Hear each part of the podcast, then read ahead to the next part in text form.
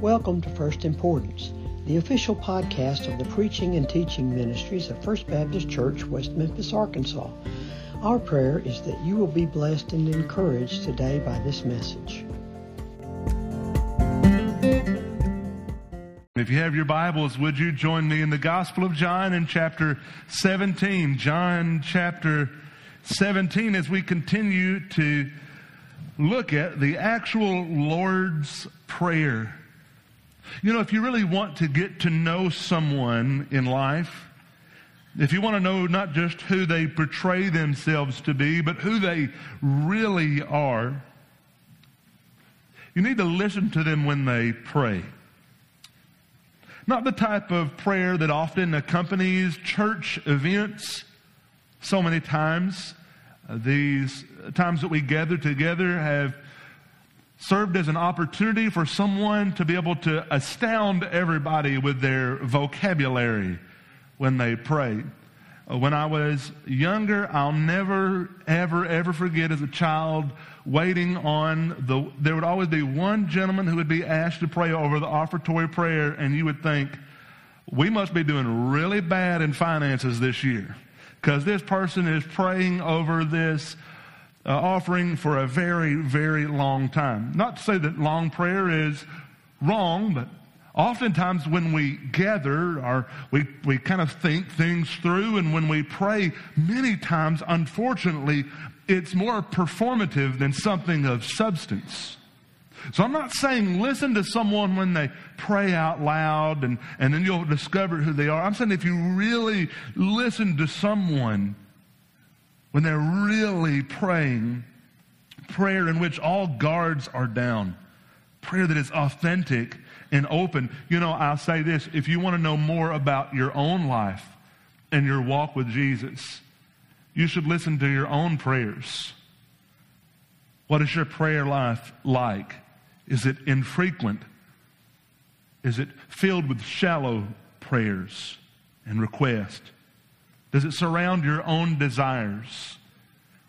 If God were to grant all of your prayers from this past week in this very moment, how many people would have come to know Jesus?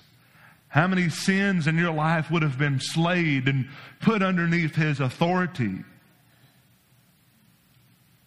How much more submitted to Jesus would you be if he answered your prayers from just this week? You can learn a lot about yourself if you just listen in to your own prayer life. And we learn a lot, an awful lot about Jesus as we come to this final public prayer before his persecution. This prayer, often referred to as his high priestly prayer, we learn an awful lot about the heart of Jesus. Last week, as we looked at the first five verses, as he began his prayer, we just began to see his priority. What, what prompted Jesus, what was a priority in his earthly ministry, was the glory of the Father. Every single thing he did out of obedience to the Father. Every single thing he did was to accomplish the plan of salvation for mankind devised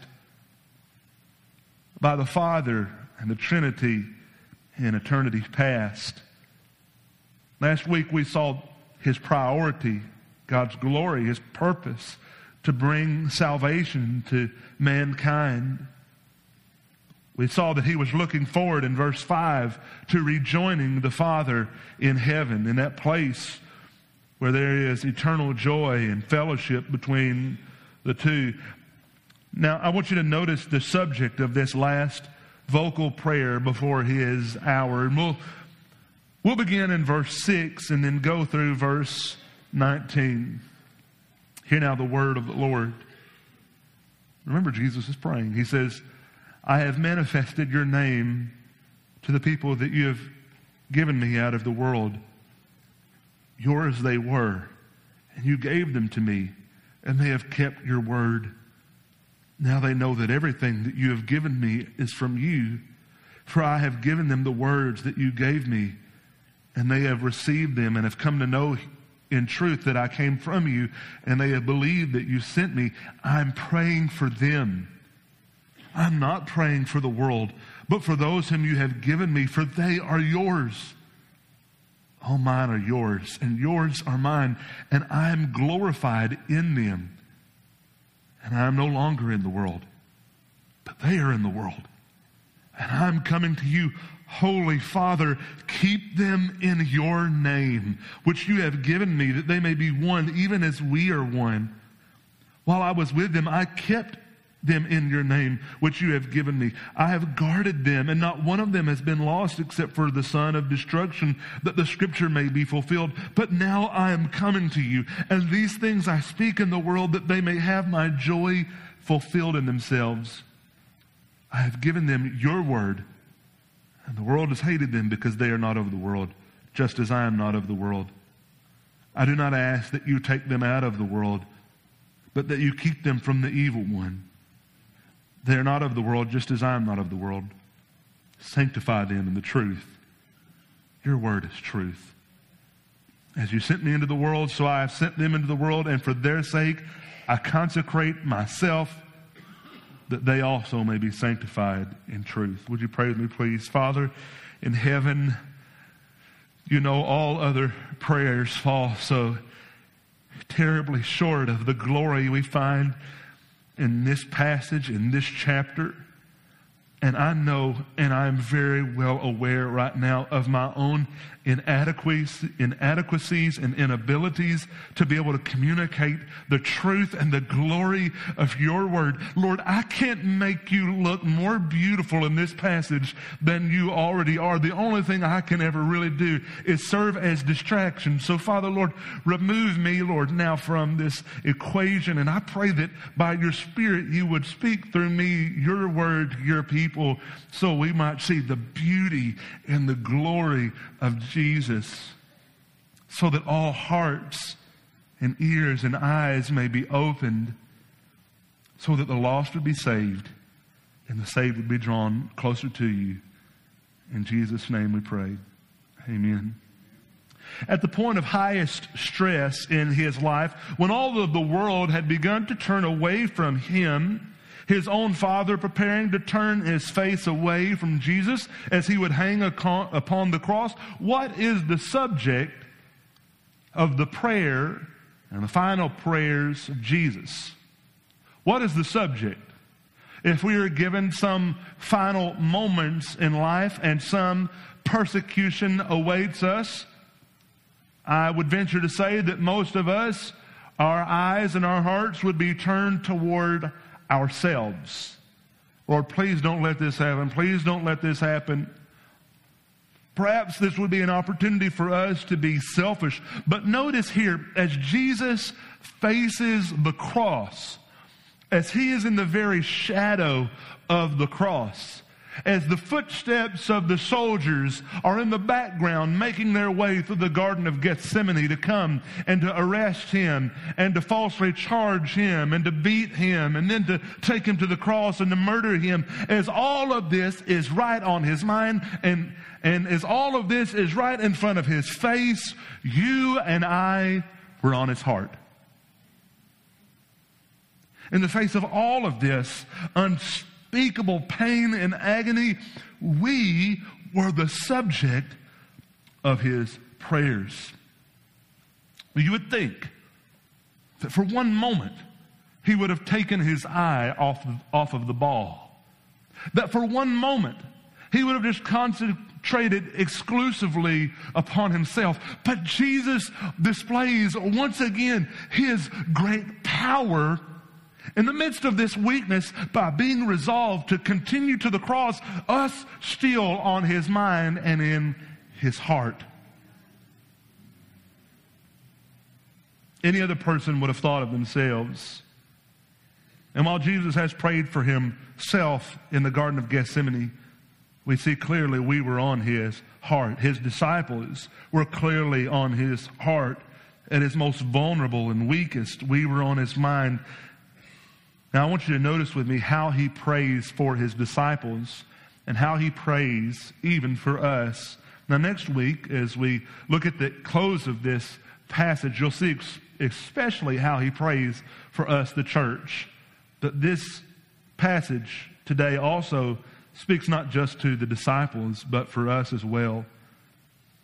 This prayer is a, pr- a prayer of safekeeping. It's one of the most prominent words in our passage today.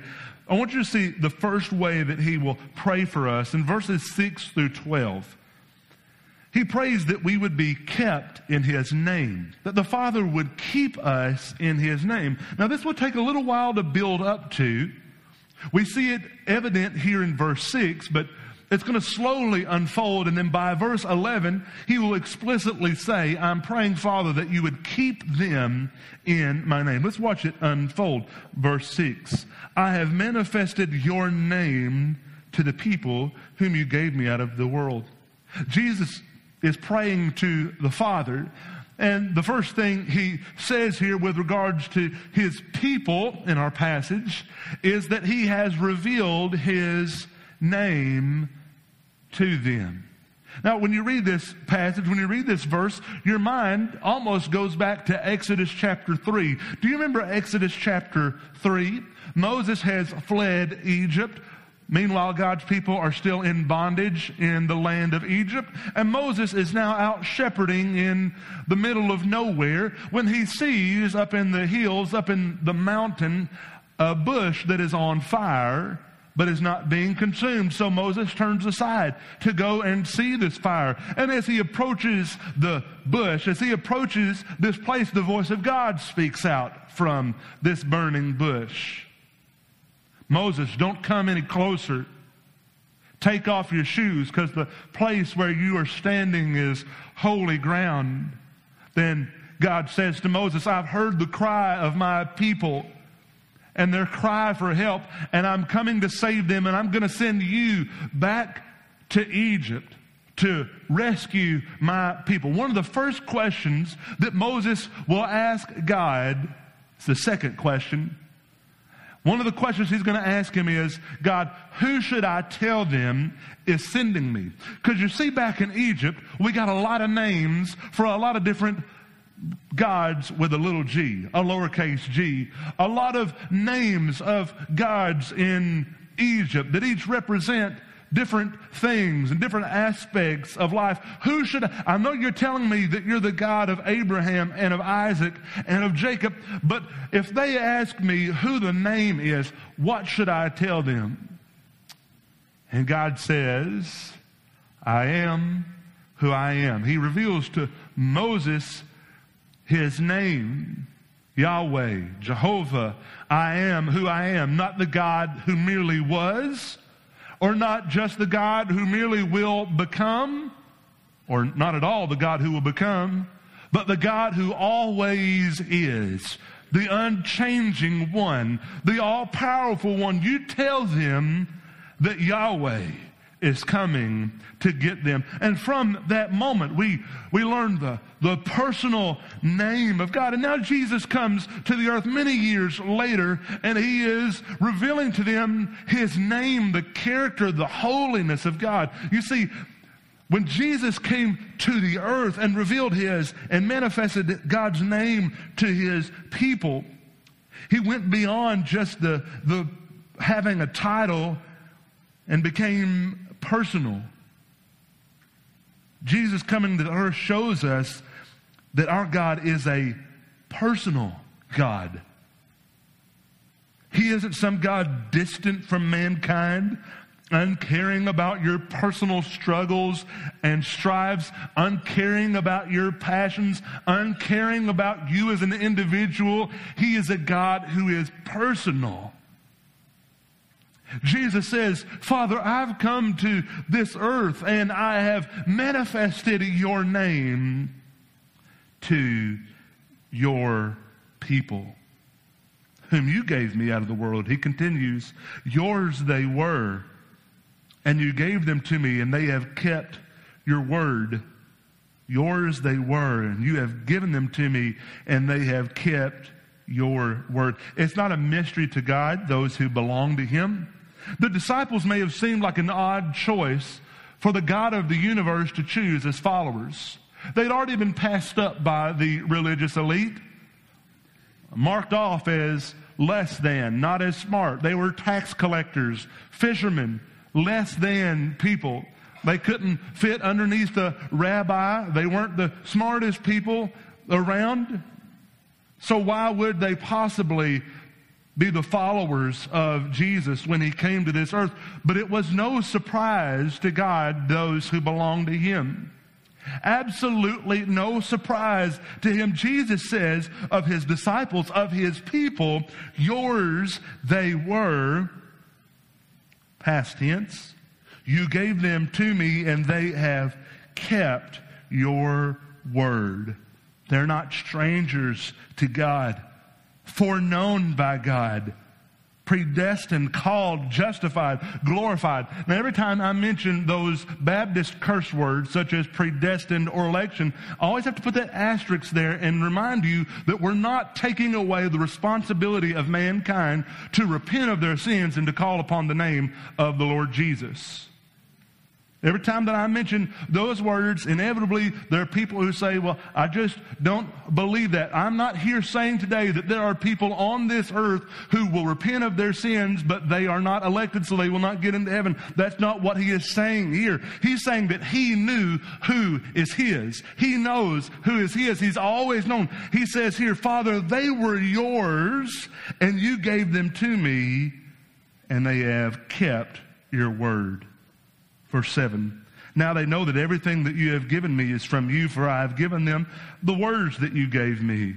They have received them and have come to know in truth that I came from you, and they have believed that you sent me. While the rest of the world was reject, rejecting Jesus, Jesus is here telling the Father what he already knows, but he's telling the Father, they have accepted me. While the world rejects me, they have embraced me. They don't embrace me as just a prophet or a good person or a good man or a good teacher. But my people accept me for who I am as being from you, the one and only Son of God. Let me tell you something here today. Let me remind you that Jesus Christ is the only way to heaven. And you don't get to heaven by acknowledging that he's a good teacher. Many religions count Jesus as a good teacher. You don't get to heaven by acknowledging that he was a good person Many teachings teach that Jesus was a good person. You don't get to heaven by believing those things, but by putting your faith and trust that He is the one and only Son of God sent to this earth, perfect to take upon the weight of His shoulders, your sin, the wrath of God upon His shoulders for your sin and for mine. He is the one and only Son of God. Jesus says they acknowledge this. All of the rest of Israel, all of the rest of the world seem not to. But I've given them your words, and they've received them, and have come to know that I am from you. Verse 9 I'm praying for them. I'm not praying for the world, but for those whom you have given me, for they are yours. Now, notice here that Jesus says, I'm not praying for the world. This is not to say that he has never done that in his ministry on earth. That is not to say that he does not love the world. God loves the world. Explicit, explicitly stated throughout the scripture prominently in John 3:16 for God so loved the world God loves the world, but here in his final prayer, Jesus is paying special attention to those who are his, to those who have repented and believed and call, called upon him. He's praying for them. He knows the pain that, that, that they are about to go through, and he is lifting them up. Verse 11 now. I want you to notice the, the real point of what we've been moving towards since verse 6. And I am no longer in the world Jesus is going away, but they are in the world. And I'm coming to you, Holy Father, keep them in your name, which you have given me. He says, I'm going away, but I'm asking of you, Father, that you would keep them. He would go on to say, I have kept them. I have guarded them. I have taken care of them. But Father, now as I go away, Lord, I'm asking you, Father, keep them in your name. Now this means a lot of things. It's going to cover what we're going to mention in our second point. He's going to keep us from evil. protect us, to guard us. But what I like to think of when I read this passage, what really strikes me is when he says, keep them in your name. I, I feel like he's saying, keep them in our family. Keep that last name on. Now, I am very thankful to be the father of two wonderful children. I love my children. I, I give uh, illustrations about them all the time, and I'm running out of time, by the way, to give illustrations and be unscathed at home. Just so you know. I like giving illustrations, but the time is coming close. I mean, it's coming to an end where I can just give all the illustrations I want to. I love my children. I can't think of anything. Lord, I pray that nothing would happen in my life. I can't think of anything that would keep me from loving them and being proud of them. Nothing, nothing can take away that they are mine. They are my children. My, my daddy used to say to me all the time, it's silly, but he used to say, I don't call you son because you shine. I call you son because you mine. And as much of an embarrassment as I may be to the Hall family, I will always be a Hall. And here, Jesus is saying to the Father, keep them in the family. He knows all that awaits them. But he's saying, Lord, Father, keep them in the family. Jesus, in his last moments, is caring about us staying in the family.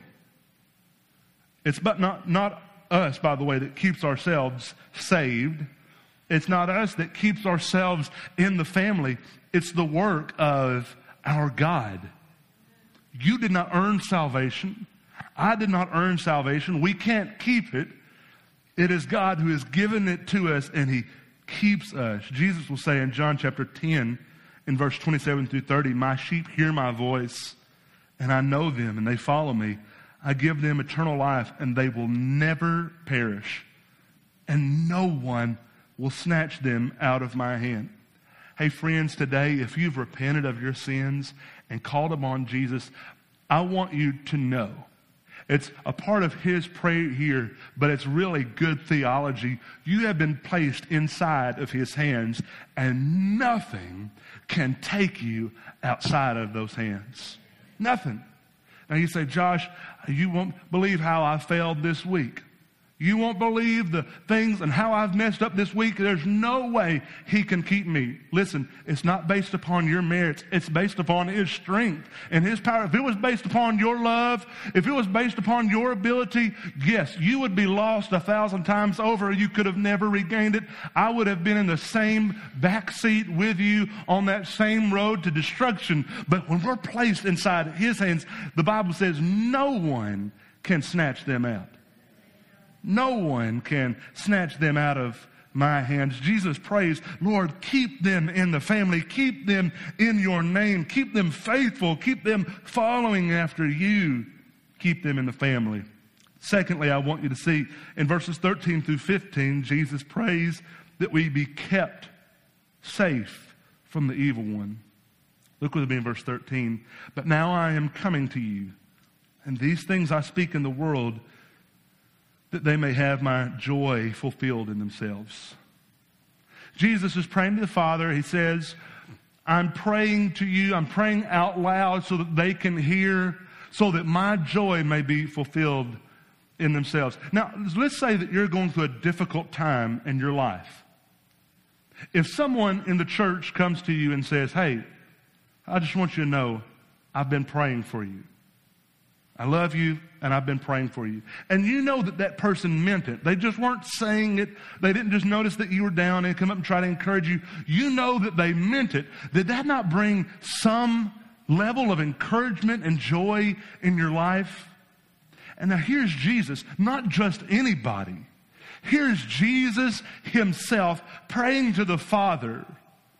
And he says, I'm saying these things so that my joy may be fulfilled in themselves. Verse 14, I have given them your word, and the world has hated them because they are not of the world. Just as I am not of the world, I do not ask that you take them out of the world, but that you keep them from the evil one. We've learned this before that Jesus says the world hates them. The world hates Jesus. The world hates the Father. The world hates us. And Jesus says here, we are in the world, but not of the world. You know, I thought, and many people have thought many times before, wouldn't it have been great had you come to know Jesus and were saved, and immediately after you were baptized, you were in heaven? How awesome would that be? That'd be great. You'd know nothing of the struggles and the pain of sin in, in this life after your salvation. You would have gone immediately to be with Him. But as we'll see at the end of our passage today, He has left us here for a purpose. We are to be in the world, but not of the world. The church, many times, men and women, boys and girls who claim to be followers of Jesus look a lot more like the world than they look like the Word says they're supposed to look. Jesus says here, we are in the world, but not of the world. We love the people of the world, but we don't love the wicked system of the world. Jesus doesn't ask that we be taken out of the world, not yet, but that we be kept safe from the evil one. That we be kept safe from Satan and from the all of his armies of, of demons. He has already taught us to pray, lead us not into to, temptation, but deliver us from evil. But this time Jesus himself is praying, Lord, Keep them from the evil one. Protect them. Put your arms around them. Put your hands around them. Keep them from his tactics. Keep them from him. He knows that the enemy has relentlessly pursued God's people from the beginning of time. From the Garden of Eden to right outside of the Garden of Eden with Cain and Abel all throughout the Old Testament in Abraham's life, the enemy was after him. In David's life, the enemy was after him. And Jesus' own life at the beginning of his ministry, uh, Satan came to tempt Jesus. Jesus knew well the tactics of the enemy. He knew well that Satan is an enemy. He is a thief and a liar. He comes to steal and to kill and destroy. He knows that he is an adversary, that that prowls around like a roaring lion seeking someone to devour. And he prays for our protection. Lord, put your hand upon them, protect them from the evil one. He prays that we be kept from the evil one. Now, finally, I want you to see that he prays that we be kept in truth. Verses 16 through 18. That we be kept in the truth. Verse 16 they are not of the world, just as I am not of the world. Sanctify them in truth. Your word is truth. Notice how Jesus prays here for us. He's prayed that we would be protected from the evil one. He's prayed here that we be kept secure in his name. And now he is praying that we would be set apart sanctified, consecrated, that we would be set apart in the truth. Now, how does Jesus ask that we would be sanctified in our passage today? Does he do it by our conscience? Lord, sanctify them by their conscience, by their heart. Now, we, we live in a world where we've been taught just follow your heart, follow your desires, follow what feels good, who you are, who you were born to be. And I say to you, no, the scripture says to you, don't you dare follow your heart. The Bible says there's a way that seems right to man, but the end result is death. Your heart will lead you down a road that you do not want to go. The Bible tells us of our heart that it is desperately wicked and deceitful above all things. Who can know it? Does Jesus say consecrate them, sanctify them by their own hearts, what their conscience tells them to do. No. Sanctified by their love. We as God's people are to love one another. The world will know that we are His by our love for one another, but are we sanctified merely in love? No. Verse 17 Sanctify them in truth. Your word is truth. And that's the importance of hiding God's word in our heart. That's the importance of valuing time alone with God daily in His Word. Jesus here asks for God to sanctify us through His Word. Now you may be saying, Josh, I've struggled with these sins all my life. You're gonna, and by the way, we're gonna struggle with sin all of our lives. That's true. That's not an excuse to continue on with sin. You're gonna struggle all of your life. You say, Josh, I, I keep having this struggle with sin in my life, and you've, you've not opened up the pages of God's word. You've not hidden it in your heart. And Jesus says, Lord, this is how I'm asking you to set apart my people in your word. Not by your heart, not by what they want to do, but that your Holy Spirit would illuminate the truth of God's Word into our hearts and to change us. God's Word is our authority. God's Word is our standard for how we ought to live. It doesn't matter if it's countercultural today. It doesn't matter if the whole world says that's just a book written for another time and another people. It doesn't matter. I would rather be a part of the culture of Christ than any other culture that exists in this world or ever has.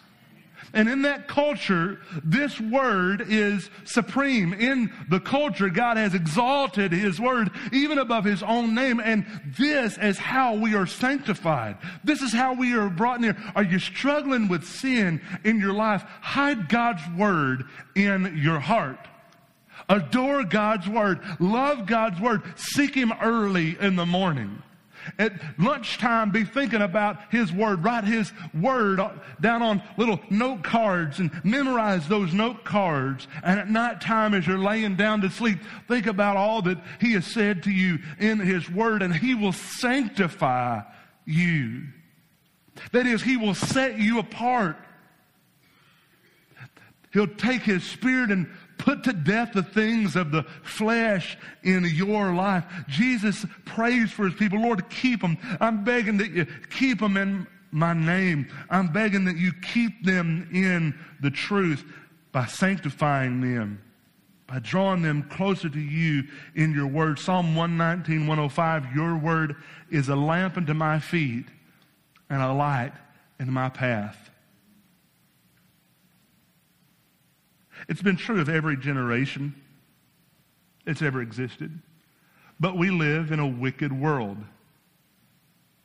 And if you go by their system, you're going to be led down the wrong paths. However, the scripture says that God's word is a lamp to our feet and a light to our path. 2 Timothy 3 16 through 17 says that all scripture is breathed out by God and profitable for teaching, for reproof, for correction. Listen, do you want to be a better father, a better mother, a better husband, a better wife? Do you want to be a better citizen? Do you want to be a better follower of Jesus?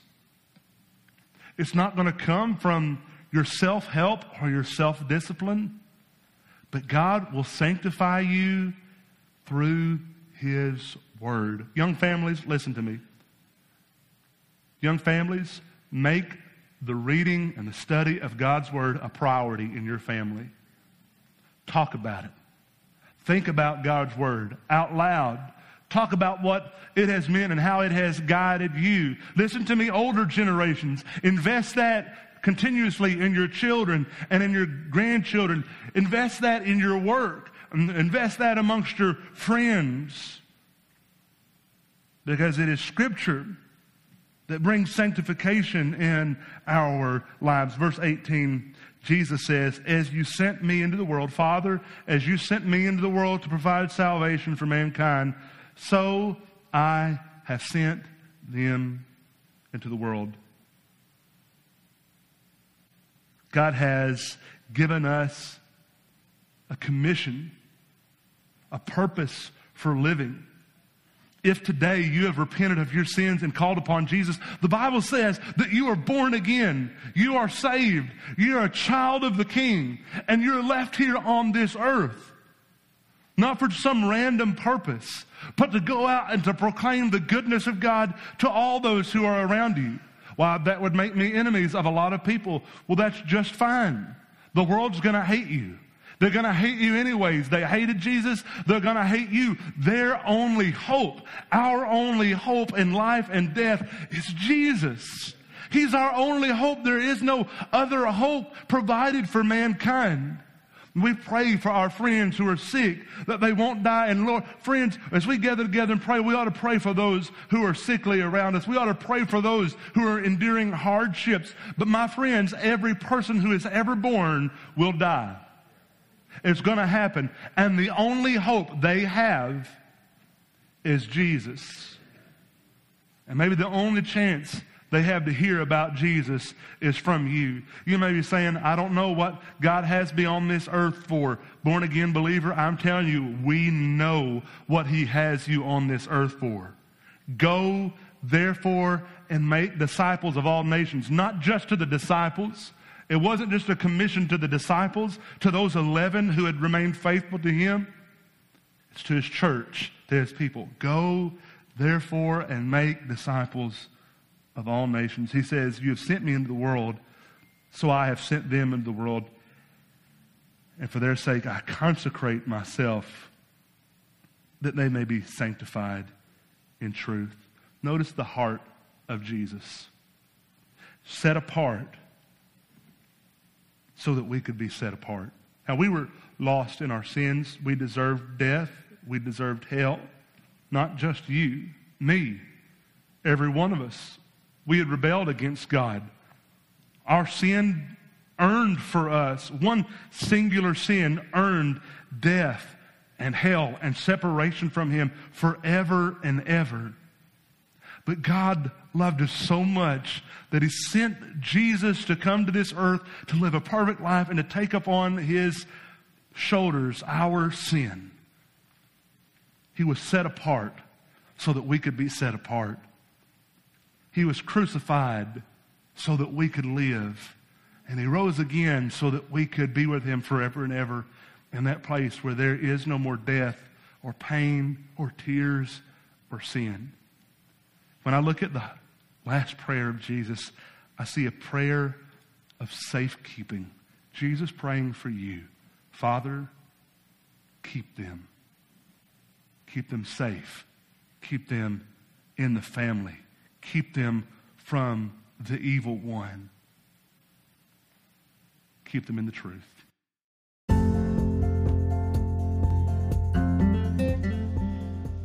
Thank you for listening to First Importance. It is our prayer that you have been blessed by this podcast. We welcome you to join us in person for worship at First Baptist West Memphis on Sundays at 10:45 a.m., where our desire is to love God care for one another, and share the gospel.